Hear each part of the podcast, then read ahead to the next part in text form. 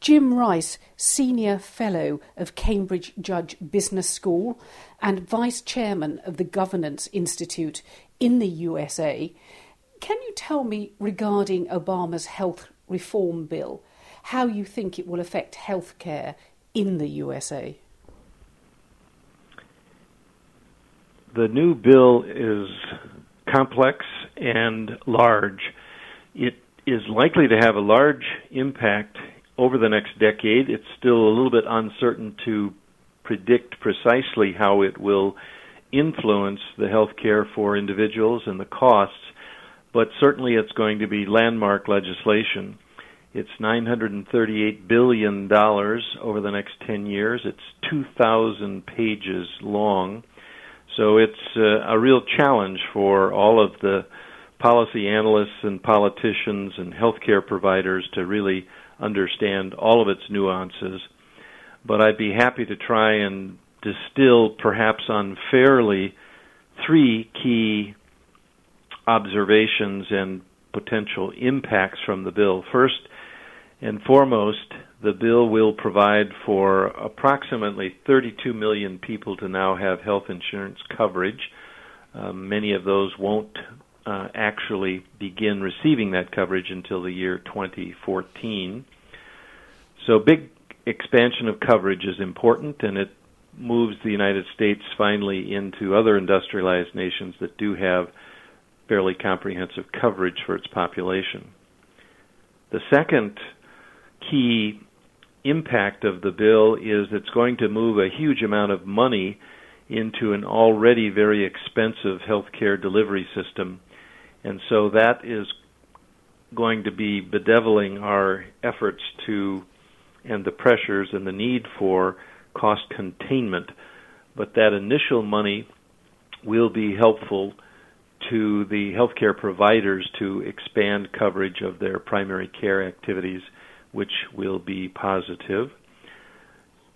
Third, and this is important, I believe also, the provisions of the bill appear to substantially expand pressures for reporting and therefore more accountability and transparency of how well the healthcare delivery system is going to perform both in terms of quality and cost effectiveness. So I think those are three key outcomes. There's many complications and we can talk about that later in our conversation. Now, if we get down to the nitty gritty of how individuals will benefit, do we know how and when it will actually impact on the lives of families in America? The initial impact over the next five years will be that this 32 million approximate citizens will now have access to insurance coverage, which will provide them greater choice of seeking care, hopefully seeking care in a wise way, that means looking for use of preventive medicine, seeking primary care before they get too ill and have to go into a very expensive acute care hospital system.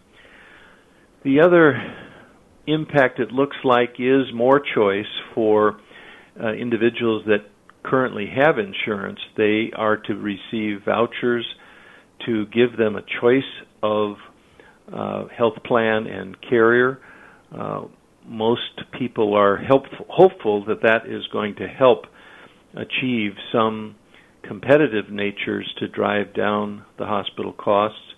And I think the last individual impact on the average citizen that we're quite hopeful will come from the bill is a continued bright spotlight shining on the need for quality and safety advances we have, in the past three years, made substantial improvements there. So the quality of care for those that can get it has been good. This should expand the number of people that can access that high quality care and make it even higher quality by looking at continuous clinical process improvements. It's also unclear what the bill will have as an impact on citizens that have chronic disease 70 plus percent of our nation's expenditures are going for chronic disease in the acute care setting, that's an untenable situation. And we're hopeful that elements of this bill will drive a greater focus on disease management for chronic disease, attacking our huge childhood and adult obesity challenges. Um, but that still is um, in a hope. We don't know for sure how the bill will help attack those issues. And what about the, the negative impact? Is it going to raise expectations that can't be met? Because there were uh, some advantages of the American system. It, it led to a lot of innovation in healthcare. It's a good question. I think we will still have a drive and both economic and philosophical to pursue innovation. So I don't think that will be materially disrupted by this. I think you are quite right that it is now raising expectations among the population for two countervailing factors. One is a positive one that they are very optimistic that they will soon have coverage and better coverage from an insurance perspective. The difficulty is that as they come into an already stressed healthcare system, wanting more care, demanding more services, it's not at all clear that we have the capacity, both in terms of physicians and hospital capacity, to meet that need. So there may be some frustrations, at least in the next uh, five to seven years, that there will be increasing demand because of the expectations, and with the inability to quickly meet that demand, we may have some of the frustrations that the UK's had over the past decade in terms of getting access to care, perhaps some waiting until we can increase our capacity. And, and also, if, if we look to Europe, if we look to Britain, if we look further afield, will it have an impact on other healthcare systems? We might in Britain say, well, actually, we did it first. At the end of the Second World War in the 1940s, we had the National Health Service. Yes. Well, the National Health Service uh, has been a stalwart and a benchmark for many nations over the last several decades, and the changes and uh, refinements that you've been making over the last 10 years have been impressive. It's uh, a lot that we in the U.S. can learn there on how you've approached and are approaching clinical governance. Our two nations are actively involved in exchange activities to improve quality and safety. That's got to be very positive for our the citizens of our nations.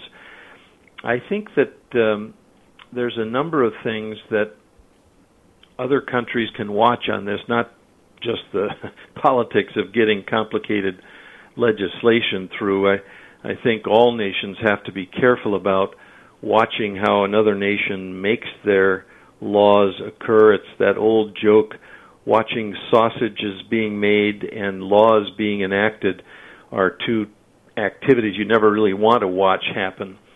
And I you, think, you just however, want the, you just want the end product to eat the sausage or or to receive the health care. Yes, that's really true. I, I think that um, some of the things that we all need to benefit from in the coming decade. There's about 200 nations in the world. All of these nations are dissatisfied with the performance of their health sector. All of us are trying to explore new ways to get better value for money. And one of the things that our nation is taking a black eye for, there's been two factors. Uh, millions that haven't had coverage, well, that now seems to be resolved by this new landmark legislation. The second is we spend more per person or more per hospital admission and more as a percentage of GDP than any other nation in the world, and that can't be sustained.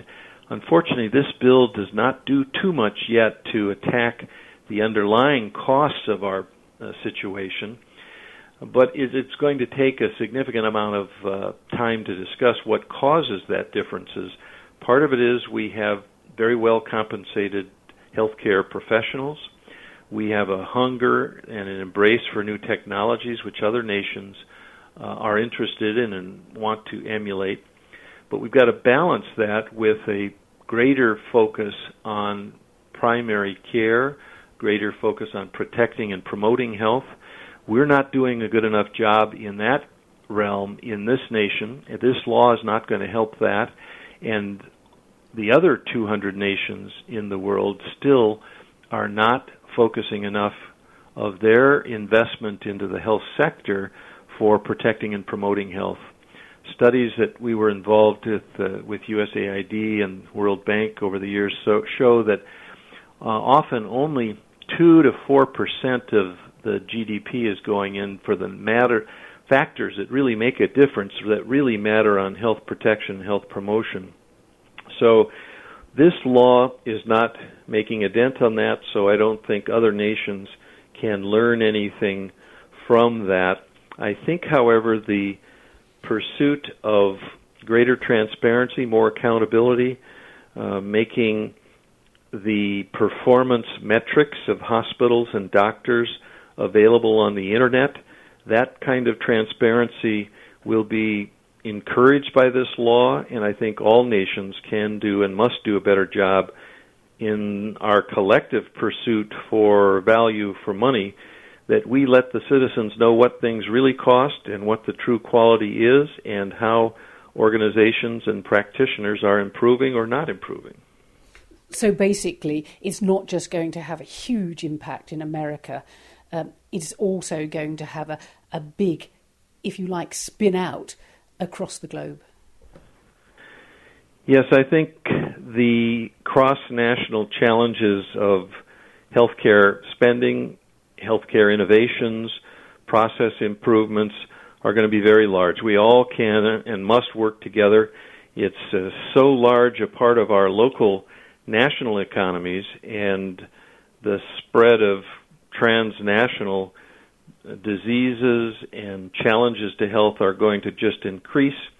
So this commerce of ideas among nations is going to be very, very important, and hopefully the kinds of things that the Judge School of Business is doing to attract international health leaders and foster exchange between the public and private sector, like we see happening in the Cambridge Health Network, that's going to help uh, surface practical ideas that can be sustained. That should be our hope at any rate.